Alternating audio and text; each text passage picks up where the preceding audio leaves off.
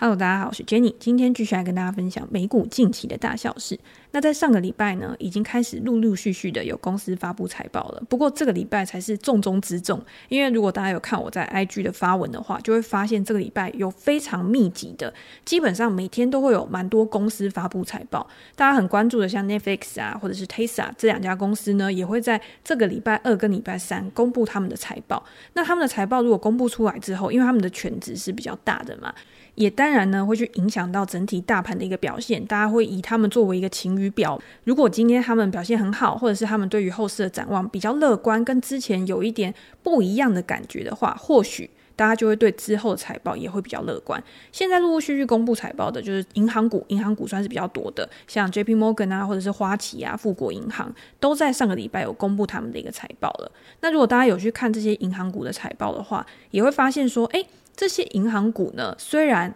营收好像是都有优于预期的，但是获利好像都是不如预期的。造成一开始的时候在盘前啊，他们的股价都是比较弱势一点。但是呢，到了上个礼拜五，其实我觉得大盘的一个氛围啊，有蛮明显的一个变化。我觉得不能说明显啊，就是至少大家的一个心态是比较乐观的。第一个是富国银行跟花旗银行，他们在盘前公布了财报嘛。可是他们公布财报之后呢，在开盘之后到收盘的一个表现，反而是还蛮好的。然后带动了整个银行股呢，我觉得都有一个蛮强势的一个表现。那他们在财报里面到底讲了什么，才会有这样子的一个发酵的一个作用？第一个呢，当然就是因为我营收还优于预期嘛。如果大家今天看投资银行的话，投资银行因为他们有很多的业务是跟交易有关的，他们在市场上面去做一些交易啊。我之前有讲过嘛，如果今天有波动的话，其实对于他们这种交易的业务是有帮助的。可是因为上半年呢，这个波动实在是太大了，然后它上下的一个震荡，或者是它的不确定性太高。其实，在交易部门方面呢，他们的表现就没有像市场上面想的那么好。那第二个呢，可能就是一些承销的业务啊，投资银行的业务。那你就要看整个市场的氛围，有没有很多公司在这段时间呢？因为市场很热嘛，他就想要去上市，想要去公开募资。那这个时候，他如果委由这些投银呢，来带他们去做一些承销的业务之类的，那这个在前一两年的时候呢，其实也是还蛮可观的，为这些银行带来还不错的一个报酬。可是大家也知道，今年以来盘势就是比较不好嘛，所以当然这种上市的业务呢，也是会比较冷清的。所以在这一块呢，表现也是没有像大家想的那么好。好，那如果今天没有这两个的话，那我们可能就要看到比较传统的银行业务上面，今年在贷款方面，在存贷方面，有没有让这些银行呢，还是有获利可以进来？这个如果大家去看，比较着重在传统的业务上面啊，贷款啊这一类的，那像富国银行跟花旗银行在礼拜五的时候就有公布他们的一个财报了。那他们公布出出来之后呢，其实他们发现现在消费者他消费的意愿还算是还蛮 OK 的，然后他在还款上面呢，其实也都还蛮稳定的，他还没有到一个就是违约风险升高的一个阶段。所以在这一块呢，他们会觉得说，我现在还没有看到非常明显经济去放缓的一个现象。但如果之后呢，有一些危机发生，因为还是还有不确定性嘛，我要先预做准备，所以他们就会提列这种呃违约准备金、损失准备金的这个部分。这一个部分呢，在之前二零二零年的时候，其实也有发生过。那如果你今天去提列这个准备金的话，对你的美股盈余就会有影响。如果之后可能市场上面没有那么担心了，或者是呃这个可以放宽一些标准，可能没有那么多不确定性存在的时候，他再去释放这些贷款准备金，然后又会造成 EPS 的一个上升，所以我觉得主要在这一块呢，是很多银行股它的获利不如预期的一个原因。那如果真的是因为这样的一个原因的话，那市场它对于银行股的财报的部分，它可能就不会那么看坏未来的一个后市。那如果今天我们想要知道银行股他们的管理层他们看法对不对的话，我们可以去搭配一些经济的数据嘛。比如说礼拜五的时候也有零售销售的一个数字出来，这个数字呢是优于市场的一个预期的，而且它也把上一个月的这个月增率呢有上调到负零点一个 percent，这一个月呢比上一个月呢成长了一个 percent。所以大家会觉得说，哦，现在全世界的人，就是所有的人都在担心未来会有经济衰退的一个现象。那如果今天经济衰退的话，消费一定也会下降嘛？因为经济衰退其实是一个连锁的反应。今天厂商开始没有人要消费了，然后没有要去生产这些产品跟服务了，那他当然也不需要这么多的员工。如果他今天不需要那么多的员工，就会开始有裁员的一个现象。他可能也不会再招募新的人手进来了，因为他要去节省他的一个成本了嘛。那这些劳工呢，这些人力，他的一个可支配所得也会降低。那可支配所得降低呢，又会再回来去减少他们的一个消费，所以呢，才会造成一个这样子的恶性循环。可是现在看起来呢，就是整个数据零售销售呢，好像还在一个和缓上升的一个步调上面。虽然我们之前也讲过啦，就是零零售销售这个数字它是没有经过通膨去调整的。如果大家去看零售销售，大家支出的项目最多的可能还是在能源这个部分，因为能源的部分在六月的时候还是处在一个非常高的一个高档嘛。到了七月的时候才开始有一个显著的一个下跌，原物料啊、粮食价格啊这些在七月都有一个显著大幅下跌，像铜啊或者是黄小玉这些价格，你去看根本就是用那种雪崩式的方式然后再跌的。那这样子的话，在下个月的一个 CPI 消费者物价指数，我们去衡量通膨的一个数据，可能就不会像之前处在那么高的一个高档。那如果今天通膨开始去降温，然后经济开始有一个比较趋缓的一个现象的话，联准会可能也不会采取那么积极的一个举措，所以大家如果现在有去看 Fed Watch 它的一个升息的几率的话，在七月大概在十几天之后吧，现在升息三码的几率还是高于四码的几率，就是比前几天前几天是四码的时候突然飙高嘛，但是现在又慢慢的和缓，表示市场现在的一个氛围、一个情绪又处在一个比较平静的一个点了，除非之后还有一个通膨大幅上升的情况。不然呢，我也有看到一些研究报告或者是一些新闻啊，他们有说这一次七月升息之后啊，应该就是呃紧缩的一个最极端的一个极致，之后呢可能就不会再有这么紧缩的一个态度，联准会他的态度可能就不会这么强硬了。那对于整个市场来说，我觉得可以说是喘一口气啦。你也可以看到现在的股市其实就没有再下探低点了。接下来我们就是看财报的一个表现，财报就是下一个催化剂嘛。如果有一些公司它在这段时间它都可以去度过难关。有一些优于预期的表现的话，就像我在上一集的时候也有讲，我觉得现在大盘算是一个还蛮安全的一个位置，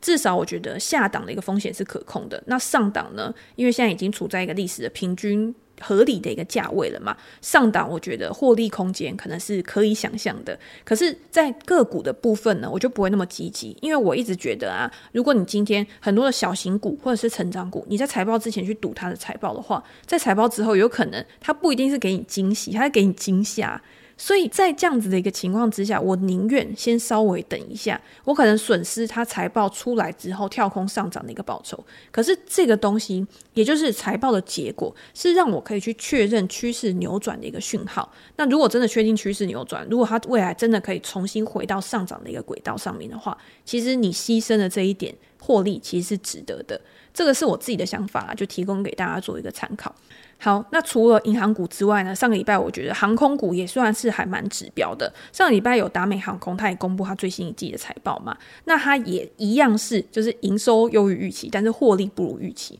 那获利不如预期的原因，我觉得大家用猜的也可以猜得到，也就是在现在通膨啊、成本啊都持续上升的一个情况之下，当然它现在的整个运量还没有回到疫情之前的水准，可是它的成本不管是油价或者是人事的一个费用，其实是已经有。达到疫情之前的一个水准的，他的人力一定要先雇佣回来，他才有办法去因应未来的一个需求嘛。所以在这一次呢，财报还是有一点就是没有尽如人意，但是我觉得从中还是可以找到一些亮点。譬如说，他们对于下半年的一个景气的一个看法，其实我觉得没有到非常的一个悲观。我自己在我的 p r e s p e c t 专栏呢，其实有针对达美航空写一篇公司的介绍，然后你要用什么样的衡量指标去评估这一家公司，以及他在这一次财报里面对未来展望的一个看法。如果大家有兴趣的话，我会把链接放在资讯栏，然后大家可以点过去再看一下。那今天呢，我要来讲什么？今天我想要来讲。我这两天也读了一本书，其实我已经有在 IG 上面啊，去跟大家分享这一本书。我截录了我喜欢的一些章节，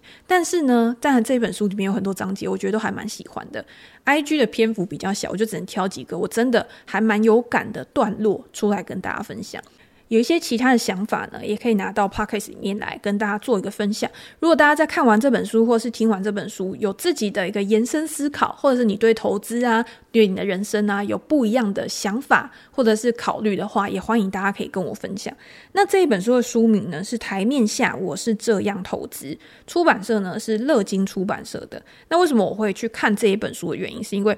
我觉得这本书的简介还蛮有趣的。他说：“台面下我是这样投资的嘛，就表示说很多里面的人啊，他是在台面上面，可能你知道他是谁，或者是他是还蛮有名的人，他是财经圈的人，他常常在告诉大家你要怎么样投资啊，你要怎么样去分配你的资金啊，然后每天在分解行情嘛。今天可能原物料的走势怎么样啊，股票的走势怎么样，哪一家公司又发生一件大事了？可是呢，他没有告诉你说我到底是怎么投资的，所以我会直接联想到塔雷伯之前的那个。” Skin again，他的中文叫什么？切肤之痛吗？还是我我有点忘记那本书的中文名字。塔雷伯在那一本书里面告诉你的就是，如果今天有一个人跟你讲什么事情，他如果自己没有去尝试，没有去做，没有深陷在那个状况里面的话，其实往往啊，他跟你讲的就只是一个意见。一个参考的资讯而已，可是他对你是不需要负责任的，而且他也不会因为这件事的对与错得到任何的惩罚，或是付出任何的一个代价。那如果今天是这样子的话，就表示说，我们今天在思考任何事情的时候，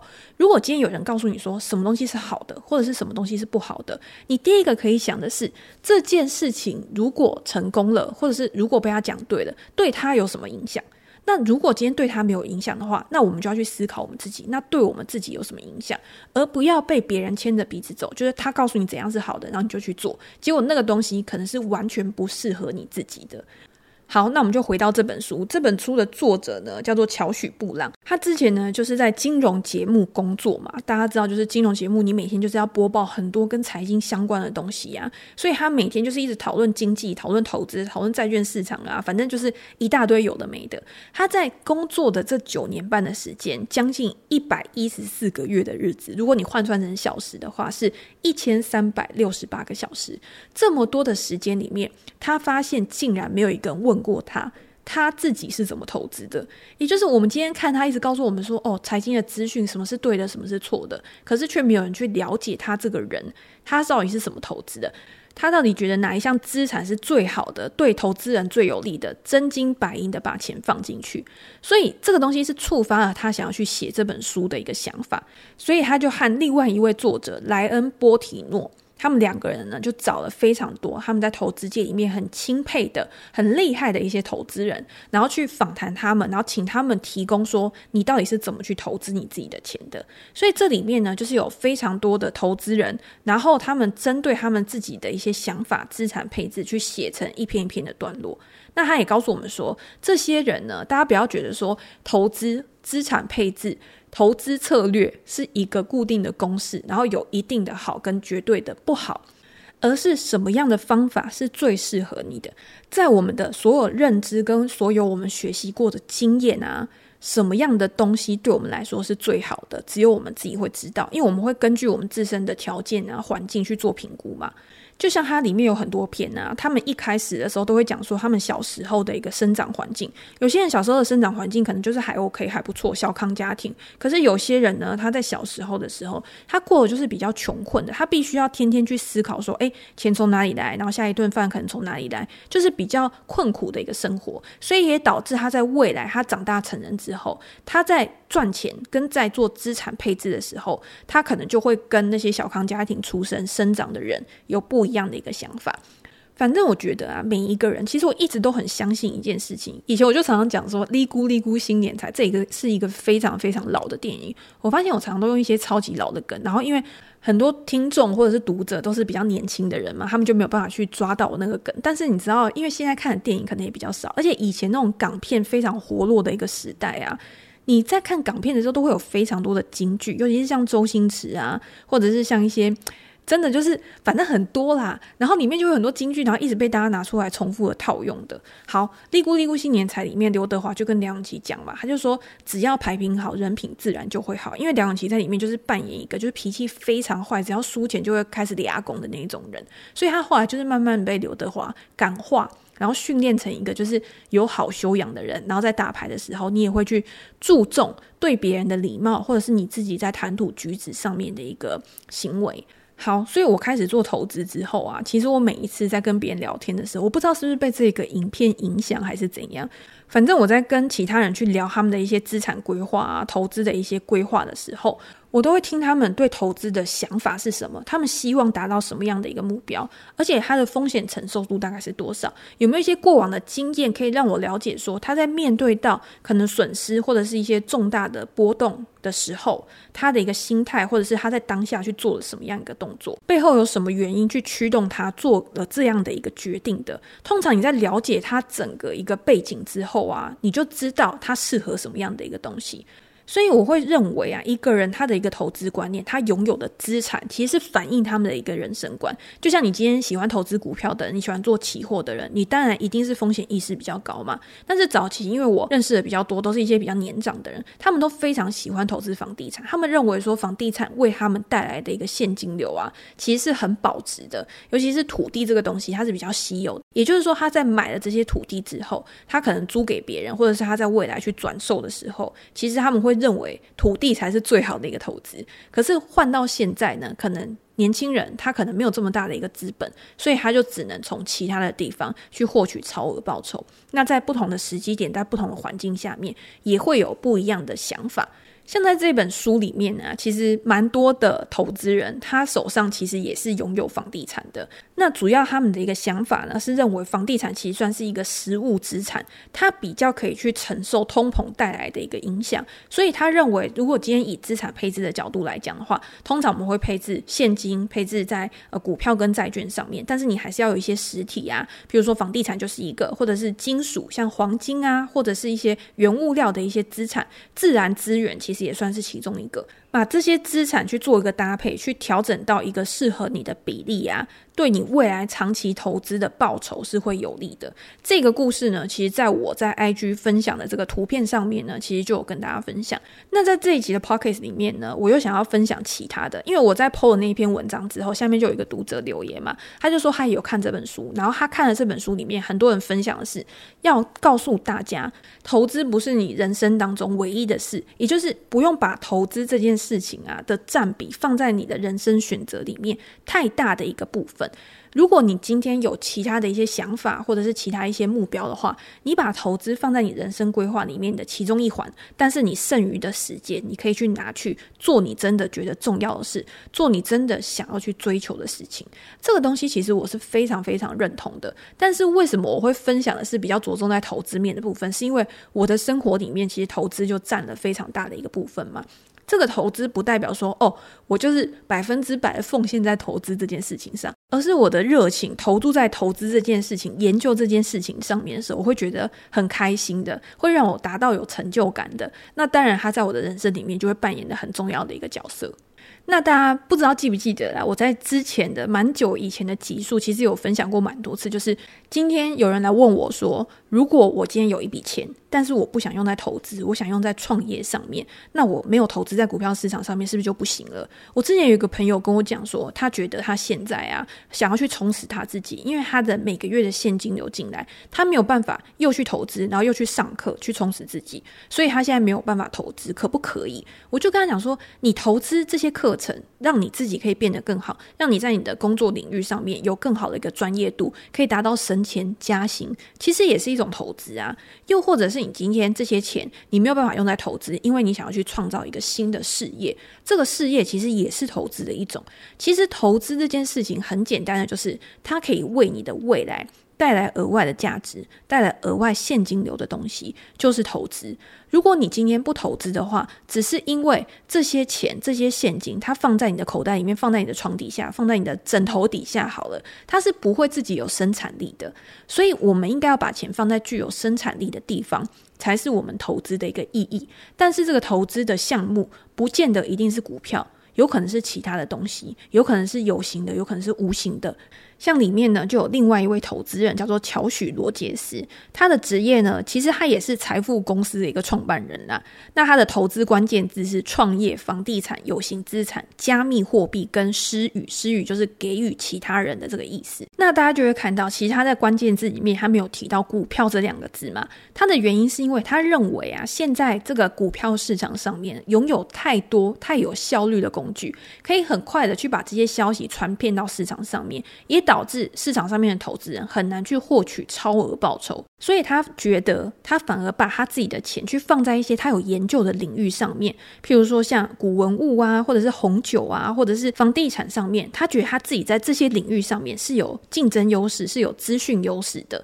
所以他才会去着重在这一个领域上。所以这个其实也是 OK 啊，对不对？因为很多东西它其实是会随着时间去增加它的一个价值的。而且还有提到巴菲特讲过，巴菲特有说，投资你知道的东西。那他认为说，除了投资你自己知道的东西之外，还要投资你喜欢的东西。当你投资在你自己知道，然后你又很热爱这件事情的时候，你就会一直不断持续的去研究它，而且去精进这一门的知识，让你在这个领域可以做得更好。我觉得这个就是一个非常励志的话。而且也非常值得大家去学习。要先想说，我自己到底擅长的东西是什么，我了解的东西是什么，然后你才可以在那个池塘里面有一种如鱼得水的感觉。然后这位罗杰斯呢，他还有另外一笔很大的投资，占他的一个总投资总资产的一个比重非常高的，就是投资他自己的一个公司。因为因为他认为，他如果投资在他自己的公司上面的话，他可以掌控最多他能掌控的东西，而不是他没有办法掌控的东西。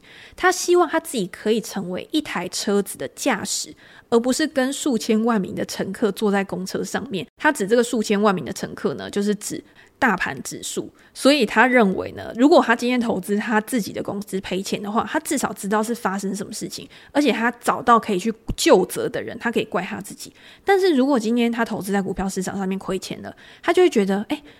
问题到底是在哪边？他没有办法去掌控，没有办法去修正的时候，那他就会觉得很懊恼。我觉得这个也是还蛮有趣的一个理由啦。虽然说我自己没有到非常认同，因为我觉得股票市场其实是跟着整个国家的经济一起去成长的嘛。如果今天你投资的是大盘指数的话，我觉得比较不会遇到一个你很不可控的一个状况。除非你是投资在个别的公司上面，因为个别的公司它就会有经营管理层，它的执行长未来的一个愿景是什么，他要怎么样去做执行。如果身为一个小股东的话，他确实没有办法去左右执行长跟管理层他们未来的一个决策。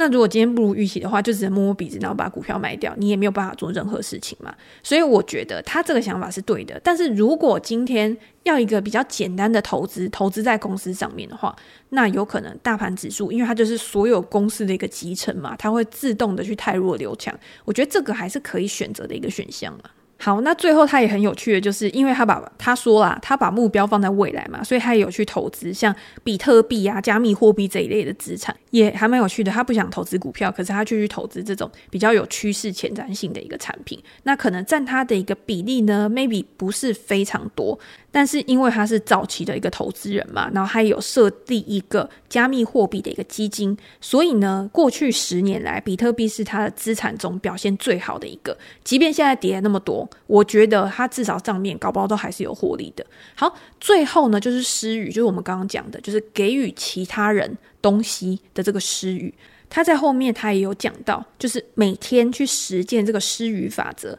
他说。每天都带一份礼物送给你遇到的人，一句赞美，一些正能量，一朵花，去把这个爱。或者是把你的一个心情都传递给别人，让别人感受到的时候，在未来可能会形成一个很好、很良好的一个关系。那在累积财富的时候呢，这件事情、这些财富的累积、财富的流动，其实就是这些信任、这些关系之间的一个流动。我觉得他讲完这句话之后，我觉得这句话感觉非常的美，大家不觉得吗？就是你今天，如果你把这个世界的美好跟你自己心情、心理上的一个美好，去带给其他人，让别人感同身受的时候，未来他也会以同样的方式去对待你。这样子其实是可以让整个世界，如果大家都尽一份这种小小的心力的话，会让整个世界也都一起越来越好的。好，所以呢，这一段呢，也是我自己心里很喜欢的一段。最后呢，就再跟大家分享另外一个我在书里面呢，我看到的时候眼睛也是眼睛一亮的投资人，他的名字就叫做布莱恩·波迪诺。那为什么我会看到他的时候眼睛一亮，就是很想要再看他到底写了什么东西？是因为他有写过一本书，他是《财富的几何学》这本书的作者。《财富的几何学》这本书之前也有出过繁体中文版，那那个时候我看了之后也是非常喜欢那一本书。不管是你对整个人生啊，你对你的投资理财的一个规划，甚至是你在做任何事情的时候。你去套用那本书里面的一个逻辑架构。去帮助你可以做出更好的思考跟判断。那布莱恩·波迪诺呢？他在里面他的投资关键字就是投资知足、股票与债券、贝塔指数基金、ETF、现金、创业投资。其实大家的一个想法其实都没有差异到很大，只有一些小部分的一个差异而已。那第一个投资知足，大家会不会觉得就是说，哦，其实也是一种心灵，然后跟财富上面的一个满足嘛？因为他在一开始的时候，他就有讲说他的一个生长环境。他说他的爸爸妈妈啊，无时无刻都在为钱争吵。他说不是因为他们家非常的缺钱，而是因为他们可能金钱观有一点不一样。他爸赚很多钱，他妈也很会花钱，但是呢，他们常常会用钱这件事情来当做一个嗯冲突的一个引爆点吧。我觉得有些人他可能在相处的时候，他就是很容易讲出一些不经思考的话。那这些话可能会让对方感觉到非常的愤怒，那当然就会引起一连串的一个争吵，到最后两个人就是完全没有办法再相处下去，然后就是离婚了。所以到了长大之后，其实波提诺反而跟他爸爸妈妈是完全截然不同的一个，呃，我觉得生活的一个环境吧。他对于他的一个财务规划，对于他的一个金钱观啊，其实他的目标都是希望可以跟他爱的人去。迈向人生的下一个阶段，他们两个人是要有共同理念的。我觉得夫妻之间有共同理念，其实是很重要的一件事情。虽然我不知道大家在听的时候，你有没有另外一半嘛？可是我觉得，如果今天男女朋友要走到结婚这一步，如果你们两个的金钱观差异非常大的话，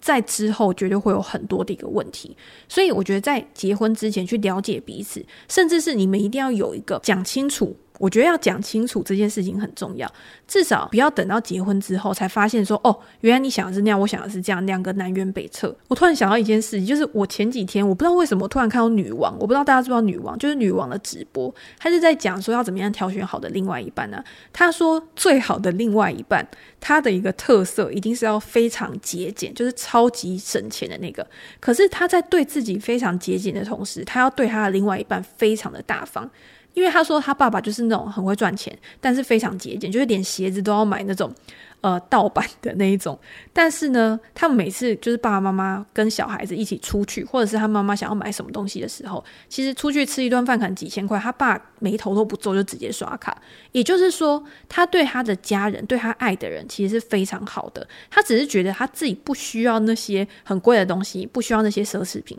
所以他对于自己非常的一个节省。这个观念，我觉得真的是非常赞同。我觉得男女朋友啊，如果我今天不管男生怎么样啦，就是我觉得以一个女生来说，如果你的男朋友或者是你的老公对你真的非常抠的话，我觉得真的是会让你很痛苦的一件事情。那你就要仔细的好好考虑，是不是要跟他就是长久的在一起。好，我现在回到波迪诺身上。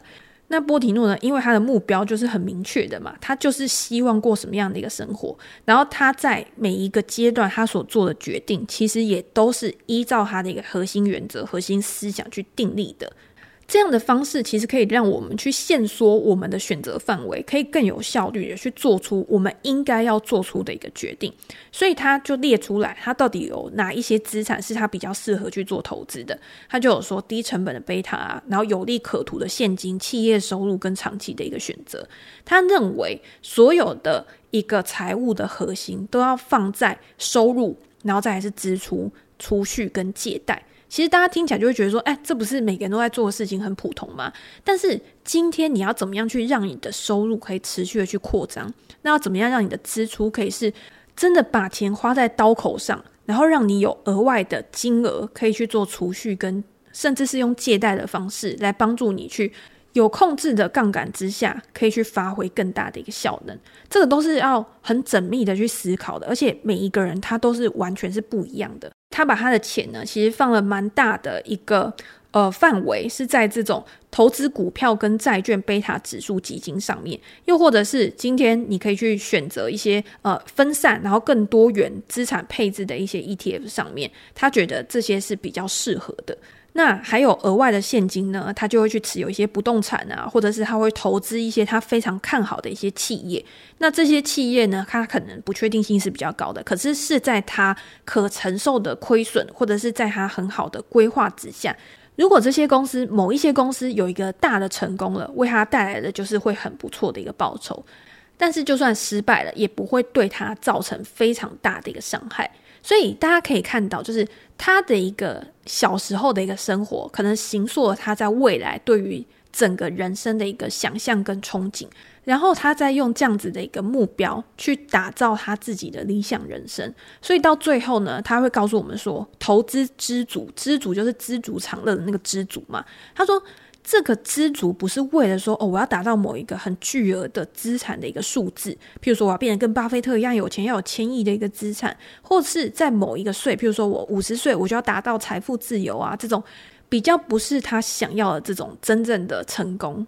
而是他希望在他的每一个人生阶段上面，他都可以去负担得了。他真正认为很重要的事物，这个才是他想要去追求的东西。我在每一个阶段，我都有选择的自由。我觉得这个对他来说，搞不好是比那种世俗的眼光，每个人都告诉你说：“哦，你是成功人士的这种成功来的更重要。”好。推荐大家呢，如果有兴趣的话，可以去看一下这本书。每一个章节呢，可能对你来说，你的想法或者是你的感触都会不太一样。那有的时候呢，突然拿起来翻翻一两个章节，我觉得也是很不错的一件事情。今天呢，就跟大家分享到这边。如果大家有任何想要聊，或者是之后呢，财报出来之后呢，我们会再跟大家做一些其他的分享。那今天就先到这边喽，拜拜。